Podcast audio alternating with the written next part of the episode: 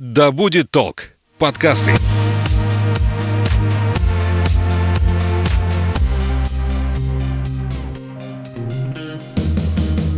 Серия подкастов «Вне себя». Все о человеке и его развитии.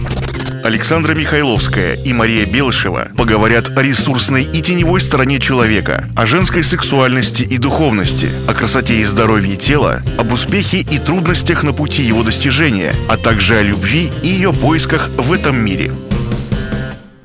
Всем привет, это подкаст «Вне себя». Я Александра Михайловская. У нас в гостях Мария Белышева, нутрициолог, психолог, руководитель школы здоровья и красоты. Сегодня мы рассуждаем на тему лишний вес. Что это такое? Психосоматика, это пищевое поведение. Какие проблемы, какие причины есть у человека, чтобы обзавестись лишним весом? Маша, привет. Привет, Саша. Давай, наверное, с определения начнем. А, вообще, когда можно говорить, что у человека есть есть лишний вес. Что это такое? Лишний вес – это определенное количество жира в организме. То есть есть определенные нормы относительно телосложения, возраста, видов деятельности. И если количество жира в организме превышает норму, это уже лишний вес. То есть сначала это просто лишний вес, потом это уже ожирение, и у него тоже есть степени определенные. А как понять, что вес начинает э, быть лишним? А, понятно, что есть куча программ, куча формул, но вот если по-простому, как понять человеку, что он уже немножко не в форме? А, я считаю, здесь нужно рассмотреть с двух сторон. То есть, с одной стороны, это самоощущение самого человека. То есть, вот есть вес, в котором человеку комфортно. Есть определенные задачи, которые человек решает в своей жизни, и вот помогает ему тело в решении этих задач или нет. Бывает так, что человеку тяжело да, исполнять тот же физический труд свой на работе, например, или дома. А второй момент – это вот как раз медицинские нормы, да, это анализы, диагностика тела, биоимпедансный анализ, который как раз позволяет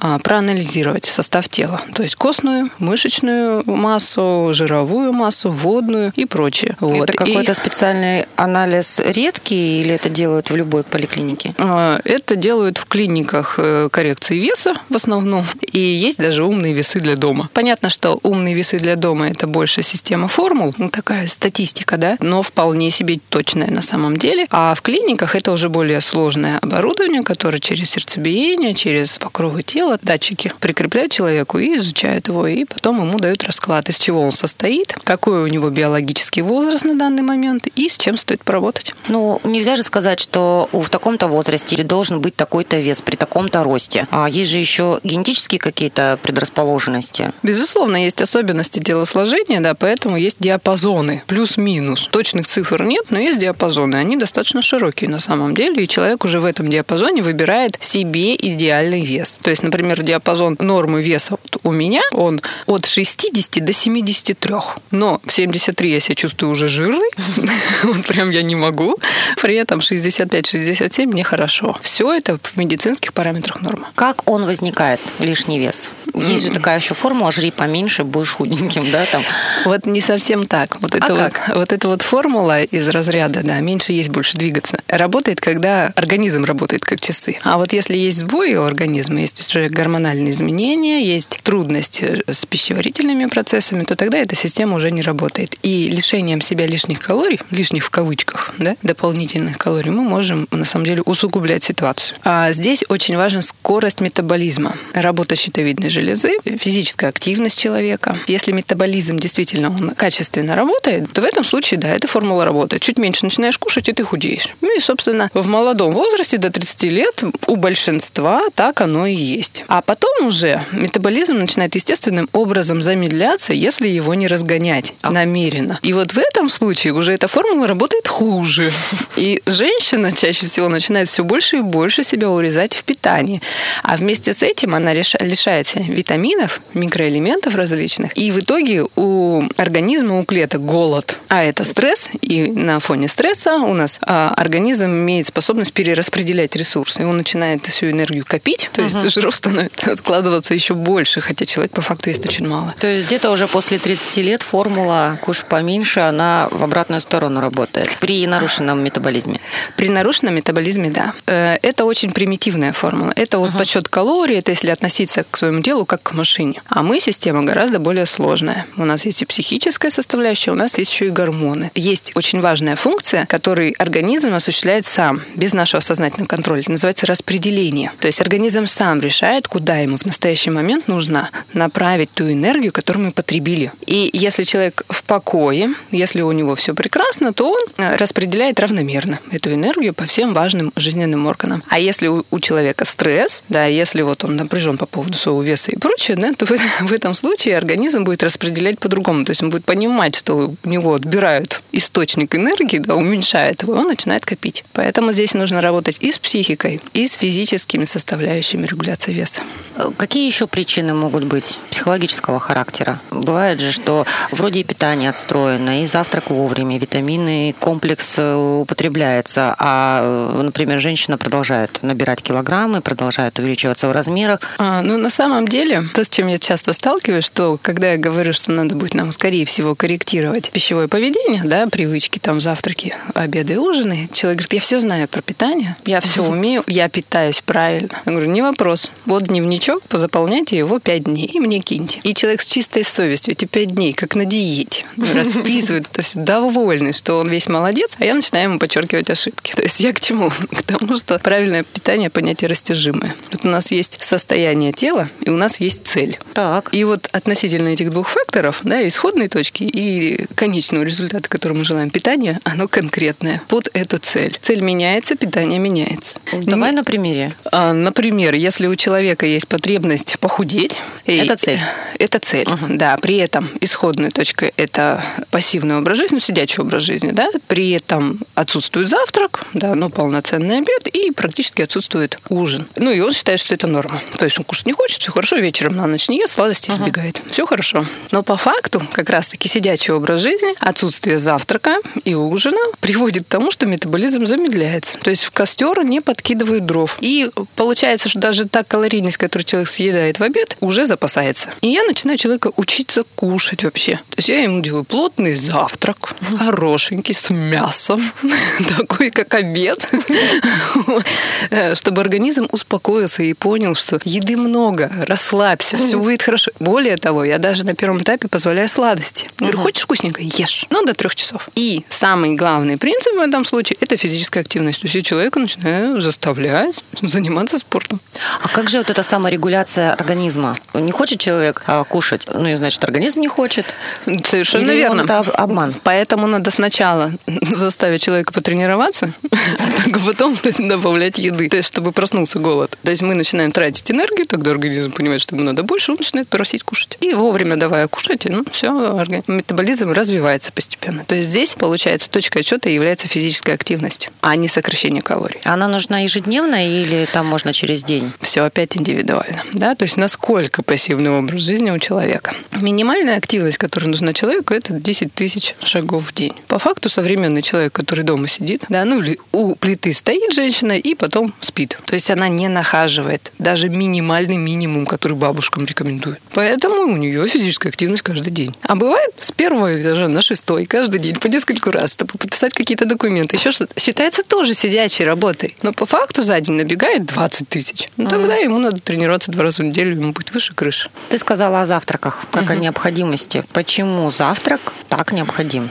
Э, потому что у нас есть э, желчь, желчный пузырь, да, в котором всегда вырабатывается желчь. Вернее, она всегда там копится, вырабатывается печенью, вот, и испражняется в кишечник. И это происходит постоянно. Желчь выделяется на все виды пищи. Количество ее разное. Но когда человек в горизонте, когда он спит, желчь не выделяется. То есть она копится в желчном пузыре всю ночь, а потом утром ей нужно выделиться. Угу. И выделяется она на пищу, не на кофе. Здесь могут быть два варианта. То есть в одном варианте желчь будет не выделяться, и это риск желчекаменной болезни, то есть застой желчи. Почему она может не выделяться? Потому что эта жидкость недостаточно пищевой комок для того, чтобы она mm. выделилась. А бывает выделяется, но переваривать-то оказывается нечего. И в итоге она проедает себе кишечник и формируется язва. Поэтому, если вы пьете кофе, чего я не рекомендую, да, то это важно делать после приема пищи. Каким должен быть завтрак?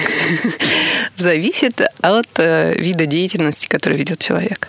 То есть, если у человека сидячая работа, да, то есть он понимает, что сейчас позавтракает, приедет на работу и сядет, не будет бегать, uh-huh. то это должен быть завтрак белковый. Белковый, но белок это тяжелый продукт для организма, и он должен идти с овощами. Вот. Если же у человека активная деятельность, он много шевелится, да, в первой половине дня, то тогда завтрак углеводный. Понятно. Обед какой должен быть? Как да, в санатории завтрак, обед, ужин, суп, второе, пюре, котлетка, салатик, компот.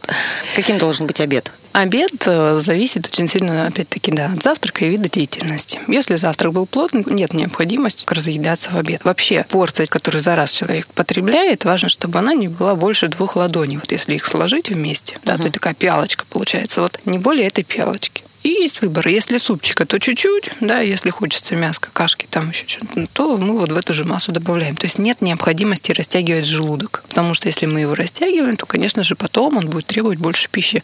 То есть само ощущение насыщения будет наступать позже, и количество еды увеличивается. Поэтому, на мой взгляд, конечно, первый, второй, третий компот не тот вариант вообще. Стоит выбирать что-то одно. Но опять-таки вопрос количества приемов пищи у человека, да? И вот если есть возможность питаться 4 раза в день, то это отдельно супчик, а отдельно там горячее с, мяском, там кашка, например, что-то такое. Ужин отдай врагу. Вообще не кушать.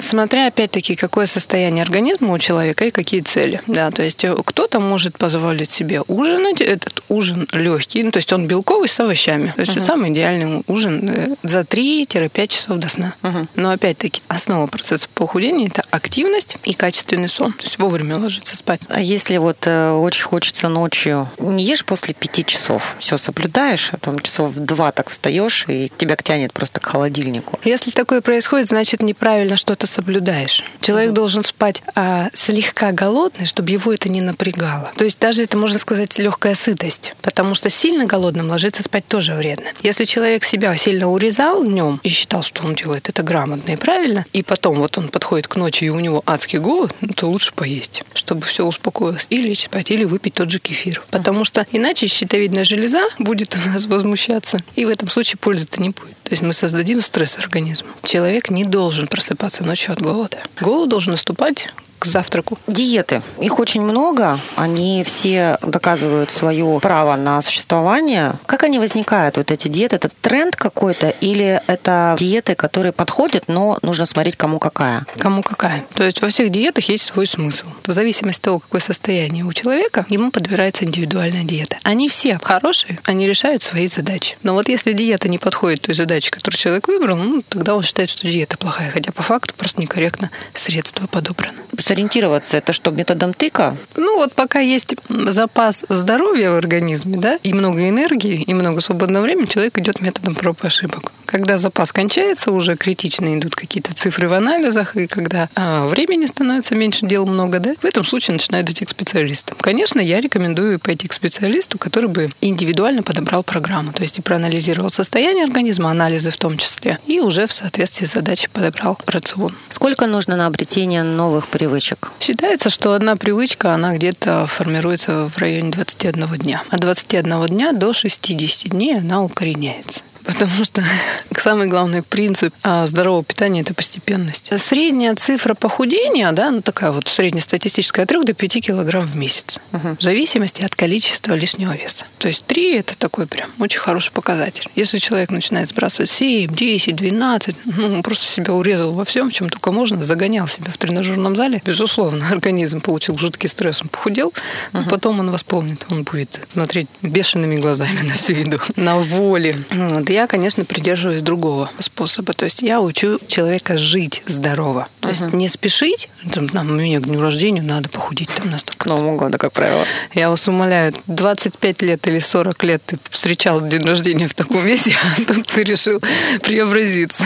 Безусловно, это больше вопрос кризиса внутреннего, психических вопросов. Да? Поэтому и с весом-то нужно работать, одновременно работать с психикой. Потому что вот этот жор, сам жор, да, он не физический физиологичный, он не от тела идет, он идет от психики. Подожди, всегда от психики? Всегда от психики. У нас есть два регулятора пищевого поведения. То угу. есть первый это голод, это наше тело, да, которое сигнализирует нам об отсутствии энергии. А второй это аппетит. А аппетит – это психика. Это дефицит эмоций, это переживание, это желание удовольствия, это там куча-куча всего. Это желание вот соответствовать каким-то ожиданиям, подготовка к мероприятиям и прочее. Это вообще никак не относится к телу. И вот жор – это как раз-таки э, вопрос психики. То есть аппетит почему-то не успокаивается. Аппетит в чем, например? Вот я бы сейчас съела вот, вот это и вот это и вот это. Это работа аппетита. Когда мы смакуем то, что хотим съесть, вот фантазируем, вкушаем, вот это вот, угу. это аппетит. А голод – урчание в желудке, снижение трудоспособности, да, ну, то есть внимательности, рассеянность появляется, это медлительность такая, человек подвисать начинает. То есть вот голод сам по себе очень приятное состояние безопасное, если организм здоров. А вот если организм уже не здоров, то есть вот есть проблемы, допустим, с инсулином, то в этом случае голод уже жизненно опасен становится. Э, так же, как если человек, допустим, потребляет очень много искусственной пищи, да, ароматизированной, со всякими ешками, ну, то есть пустой, да, дрожжевой пищи, вот, то в этом случае у него и идет процесс зашлакованности организма, ну, то есть высокая нагрузка на печень. И если появляются минуты паузы в пище, да, и голод чувствуется, то организм начинает скорее чиститься от этого. То есть быстрее-быстрее выводить всю эту грязь из организма. То есть у него есть uh-huh. возможность поработать на очищение. А в этом случае наступает интоксикация. Поэтому, когда человек говорит, что у меня от голода болит голова, она болит на фоне голода, от интоксикации. Потому что во время голода человек очищается. Почему и вредно есть на ночь? Прям есть плотно uh-huh. и ложиться. Потому что ночь, она предназначена для очищения и восстановления. Uh-huh. А если человек поел, то тогда организм занимается не очищением и восстановлением, а пищеварением. И в итоге ну, загрязняется. Вернемся давай тогда к причинам психологическим возникновения лишнего веса. А аппетит – это когда не хватает каких-то радостей? Нет. Аппетит – это хорошо. А вот жор – это когда не хватает сладости и прочих вещей. Хорошо, хороший аппетит тогда, я имею в виду, да? Такой прям хороший. Наложите мне, пожалуйста, побольше эклеров. Я имею в виду как раз вот э, в этих вкусностях, тот же, не буду рекламировать, известная сеть фастфуда. По сути же, там ничего такого нет, но есть какие-то приправы, которые вот хочется вкушать, получать это удовольствие вкусовое на какой-то период, и все. Какая проблема психики говорит о необходимости, о желании вкушать, вот именно чувствовать этот вкус? Это, конечно, погоня за удовольствием в первую очередь. И мы как раз можем здесь говорить о чем. То есть вот у нас есть, э, как я уже много раз говорила, да, у нас есть три центра. То есть рептильный, телесный, это вот как раз мы удовольствие через тело получаем, через еду в том числе. Да. Есть лимбический, это радость от общения, это любовь, и есть э, церебральный, то есть это а, радость от бытия, то есть от смыслов, которые я реализую через свою работу, через свою семейную реализацию и прочее. И вот когда у человека формируются дефициты на верхних двух центрах, то есть в отношениях проблемы, например, или отношений нет вообще, друзей нет близких, душевных, бесед и прочего, конфликты в семьях, или есть потери смысла жизни и прочих вещей, то человек начинает это компенсировать через еду. То есть вот смысл в том, что мы можем два верхних центра, сублимируя дефициты эти проживать через нижний центр, через рептильный. Ну, то есть через еду, спорт, сон, телесные радости, алкоголь. То есть это сублимация по своей сути, но она в итоге разворачивается боком. Как временное выживание оно может быть, а вообще желательно нужно решать вообще первопричинные вопросы, да, из-за которых у меня этот чрезмерный аппетит проявляется. Это такая очень обобщенная причина. Если ее фокусировать, да, то, например, вот у женщины нету сексуальной жизни, у нее нету партнера постоянного, нет доверительных отношений, или... Ну, даже если есть, то это некачественно. Да, или есть партнер, но нет доверительных отношений, то uh-huh. есть лимбическим мозгом мы не встречаемся, да, то есть нет такого открытия души, то в этом случае чего-то не хватает. И вот это вот чего-то не хватает, хочется до набрать. Uh-huh. Я помню, когда-то встречалась с молодым человеком, давно это было. Не придраться, в общем-то, хороший парень, все было нормально. Ну, чего-то не хватало. Ну, ни искры не хватало какой-то, да. И мы вот единственное, что нам нравилось прям очень заниматься, это ходить по ресторанам и жрать. Я реально за эти отношения наела себе килограмм семь. И у него тоже, да? Ну, конечно, он же вместе со мной кушал. То есть ему тоже чего-то не хватало. интересов. И одна цель впереди. Да, ну забавно вспоминать. Ну, то есть, когда ты это понимаешь, ты решаешь себе, да, позволять это или нет, там, в каком количестве.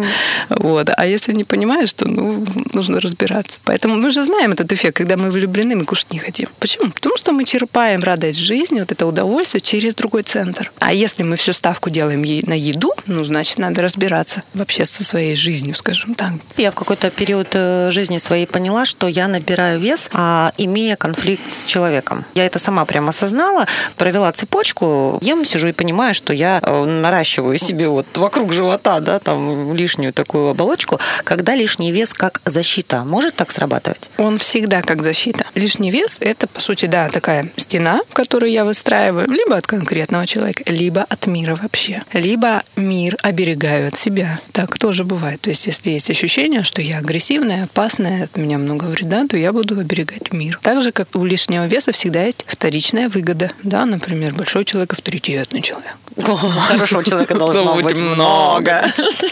Нужно тогда позволить себе быть плохим человеком в таком случае. Это говорит о том, что накоплено очень много невыраженного гнева. Человек не умеет выражать свою природную агрессию животную здоровым способом. По большому счету, животная наша агрессия, да, вот э, а, это сила, и она не обязательно разрушительная, если ее направлять в нужное русло, на реализацию проектов, в спорт, еще куда-то. То есть она спокойно реализуется в отстаивании своих интересов, умение договариваться, выражать свою позицию, лекции вести, там, вещать. Это, там тоже эта агрессия нужна. То есть, но она больше как харизма выходит, да, то есть через ресурс. А вот если не выходит через ресурс, то она начинает внутри трансформироваться в чистую агрессию, в гнев, вот в это негодование, которое социально социально неодобряемо, человек начинает это держать в себе, прятать. Но оно-то все равно требует выхода. То есть это как импульс изнутри наружу, он все время рвется. И что вот этот импульс держать, нужно прослоечку увеличить. А ты говорила, что э, лишний вес формируется как защитить от себя. Ну, если на примере, если у тебя, может, в практике пример есть какой-то. В практике пример это был пример мамочки, холерика по своей природе, да, и она чуть что сразу переходила на громкий такой голос. А ребенок был очень чувствительный к звукам. То есть она родила, uh-huh. шла в декрет. Ребенок был звуковой. Ну, он прям пугался. Пугался и плакал. Даже если она просто громко засмеется. Ну, а она uh-huh. не хотела навредить своему ребенку, она начинала себя зажимать. И uh-huh. вот таким образом превратилась к концу декрета в плюшечку. Мы с ней работали, да. Как еще можно выпускать агрессию в таком случае? В первую очередь самое полезное – это телесно-ориентированная терапия. То есть это вот прям идти и проживать все те боли, те недосказанности, все несправедливости и детства, и зрелой жизни. Учиться отстаивать себя, да, но не агрессивно, то есть без угу. нападения. Толкну, но дальше не грызу, то есть я не нападаю. Угу. Вот этому стоит учиться. Постепенно настраивается, как сила удара в спорте. И человек потом нет необходимости себя бояться. Он уже четко владеет, скажем так, своей силой. А, а что делать тем, кто есть не хочет вообще? Бегает там по жизни, куча дел, куча занятий, это все интересно, это все здорово, и питаешься так постольку поскольку. Это плохо? Здесь нужно смотреть индивидуально, потому что действительно есть люди, у кого очень качественно работает желудочно-кишечный тракт, и у него нет потребности в большом количестве пищи для того, чтобы вытащить себе нужное количество микроэлементов. Угу. Но бывает и состояние, опять-таки, психические, да, то есть когда вот мы начинаем сдерживать свои негодования внутренние, то мы же сдерживаем не только негатив, мы сдерживаем и радость жизни, и способность любить, и вот это умение радоваться. То есть вот человек становится таким нейтральным, на ноль вышел. Вот это вот состояние на ноль, это тоже защитное состояние психики. Это говорит о том, что были какие-то негативные сценарии в жизни, и человек не смог их переварить. И он так захлопнулся. Чаще всего это временный эффект, потом он все равно начинает как-то проявляться там, чаще всего через слезы. А бывают уже прямо гормональные изменения, которые тоже могут провоцировать эти состояния, особенно если женщина находится на каких-то гормональных таблетках. Может быть, просто гормональная терапия неграмотно подобрана, угу. и это может тоже складываться на аппетите. Анорексия и булимия. Когда она наступает? Это же тоже постепенно все приходит к этому? Или мы можем уже понять, что вот у этой проблемы есть э, в перспективе развития вот такой вот болезни? Да, вот эта граница анорексии да, и булимии, это уже есть конкретные клинические характеристики. Угу. Анорексия – это вот когда же уже организм не может набрать вес, как, даже и когда уже кушаешь большое количество калорий. Ну и он не может потребить большое количество калорий, потому что uh-huh. идет отвержение пищи. Но до момента встречи с анорексией было тоже отклонение в пищевом поведении, называется переедание. И есть такое контролирующее О, переедание. Да, контролирующее переедание. То есть, когда я либо совсем ничего не ем, либо потом обжираюсь. То есть человек контролирует свой голод. Он вырабатывает привычку игнорировать голод. Простыми словами, женщина мучает себя постоянно диетами. То есть для нее уже норма кушать не от ощущений, а из головы. И вот чем дольше она игнорирует свой голод, вот в какой-то момент организм перестраивается. Вот. А булимия – это тоже переедание, только с конкретными характеристиками. То есть там человек прям теряет контроль, сметает все, что видит. Но здесь чрезмерный контроль, а там потеря контроля. Да, там, ага. то есть там прям состояние такое трансовое, можно сказать.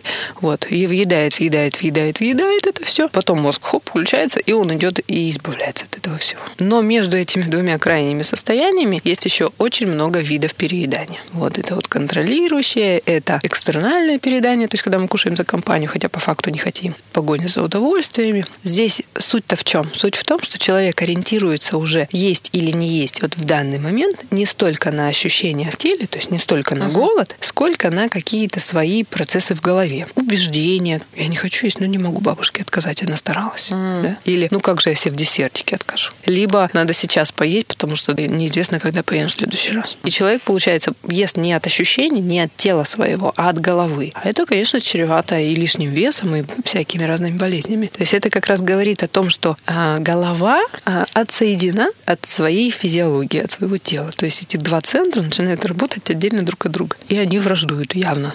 Соединить можно? Нужно. Ну, что нужно, понятно, можно или нет это сделать. Можно, это важно, это, это здоровое состояние. Вообще самое здоровое – это есть от голода с аппетитом. То есть каждый... Давай объясняем.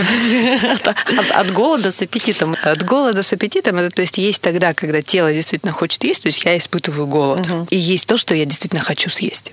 А, хочу вкусненького. Что в этот момент можно сделать? Я захотела пироженку сладенького. Чем можно это а заменить? А Какое удовольствие получить? А по факту не хочу кушать, да, сейчас? Ну, я вот пообедала, а через час захотела кусок тортика. Другими удовольствиями. Какими, например? Вот? А это вот нужно взять прям бумажку с ручкой и написать себе список своих уникальных удовольствий. Знаешь, как мини-отпуски такие. Вот как я отдыхаю. Это может быть книжка любимая. Вот просто носите ее с собой. И вот в эти моменты, когда, ну, так я вся занята там на работе и прочее, а в эти моменты позвольте себе остановиться, открыть эту книжку, 15 минут ее почитать. Приседание, прогулочка. Просто встала и пошла. Звонок другу. Звонок другу, приятное общение, совершенно верно. Просто налить водички, кипяточка, пойти попить, пообщаться с кем-то, как будто ты в этот момент пьешь сладкий кофе с пироженкой. Потому что это удовольствие от общения уже. Как раз вот тренировать внимательность к себе, да, чтобы точнее понимать, чего я хочу, какого удовольствия, да, относительно трех центров. Прям написать списки, какие удовольствия, кроме еды, через тело мне важны. Может быть, это свежий воздух, может быть, это водичка, может, это прогулка, uh-huh. может, это сон. Откинуться просто на спинку стула, закрыть глаза и просто 10 минут полежать. Вот. Или это удовольствие лимбического характера, да, то есть через uh-huh. человека. Пообщаться, позвонить любимому, поговорить с ребенком со своим, построить планы отпуска. А, либо это могут быть вот церебральный центр, да, то есть смысловые вещи, попродумывать проекты, посидеть свои какие-то, которые откладывались надолго. Uh-huh. Там. Вот если у человека есть пищевые зависимости, да, то есть мы понимаем, что пищевое поведение, оно, оно некорректное. Никогда не надо на ноль сводить. То есть мне это нельзя, поэтому все, пусто. Uh-huh. Да, то есть либо это, либо ничего нет. Ни в коем случае. Важно замещать вот эту зависимость какой-то другой формой удовольствия.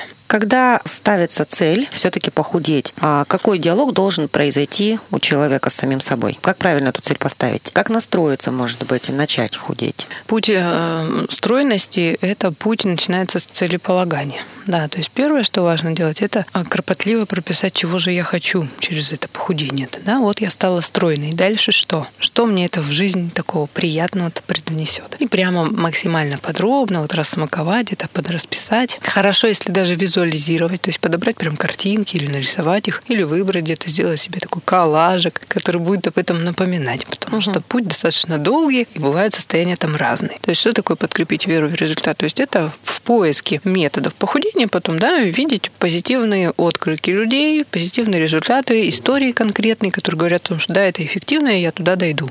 Не через сомнения, да, и в неопределенность, в темноту шагать, а прям простроить путь, ну, либо через человека специалиста, специалиста, либо самой продумать программу, да, ориентируясь опять-таки на какие-то факты, которые подтверждают, что это эффективно, угу. а не просто тайские таблетки для похудения пробуй. Кстати, вот. вот таблетки для похудения, они... Не ок вообще. Насколько эффективны?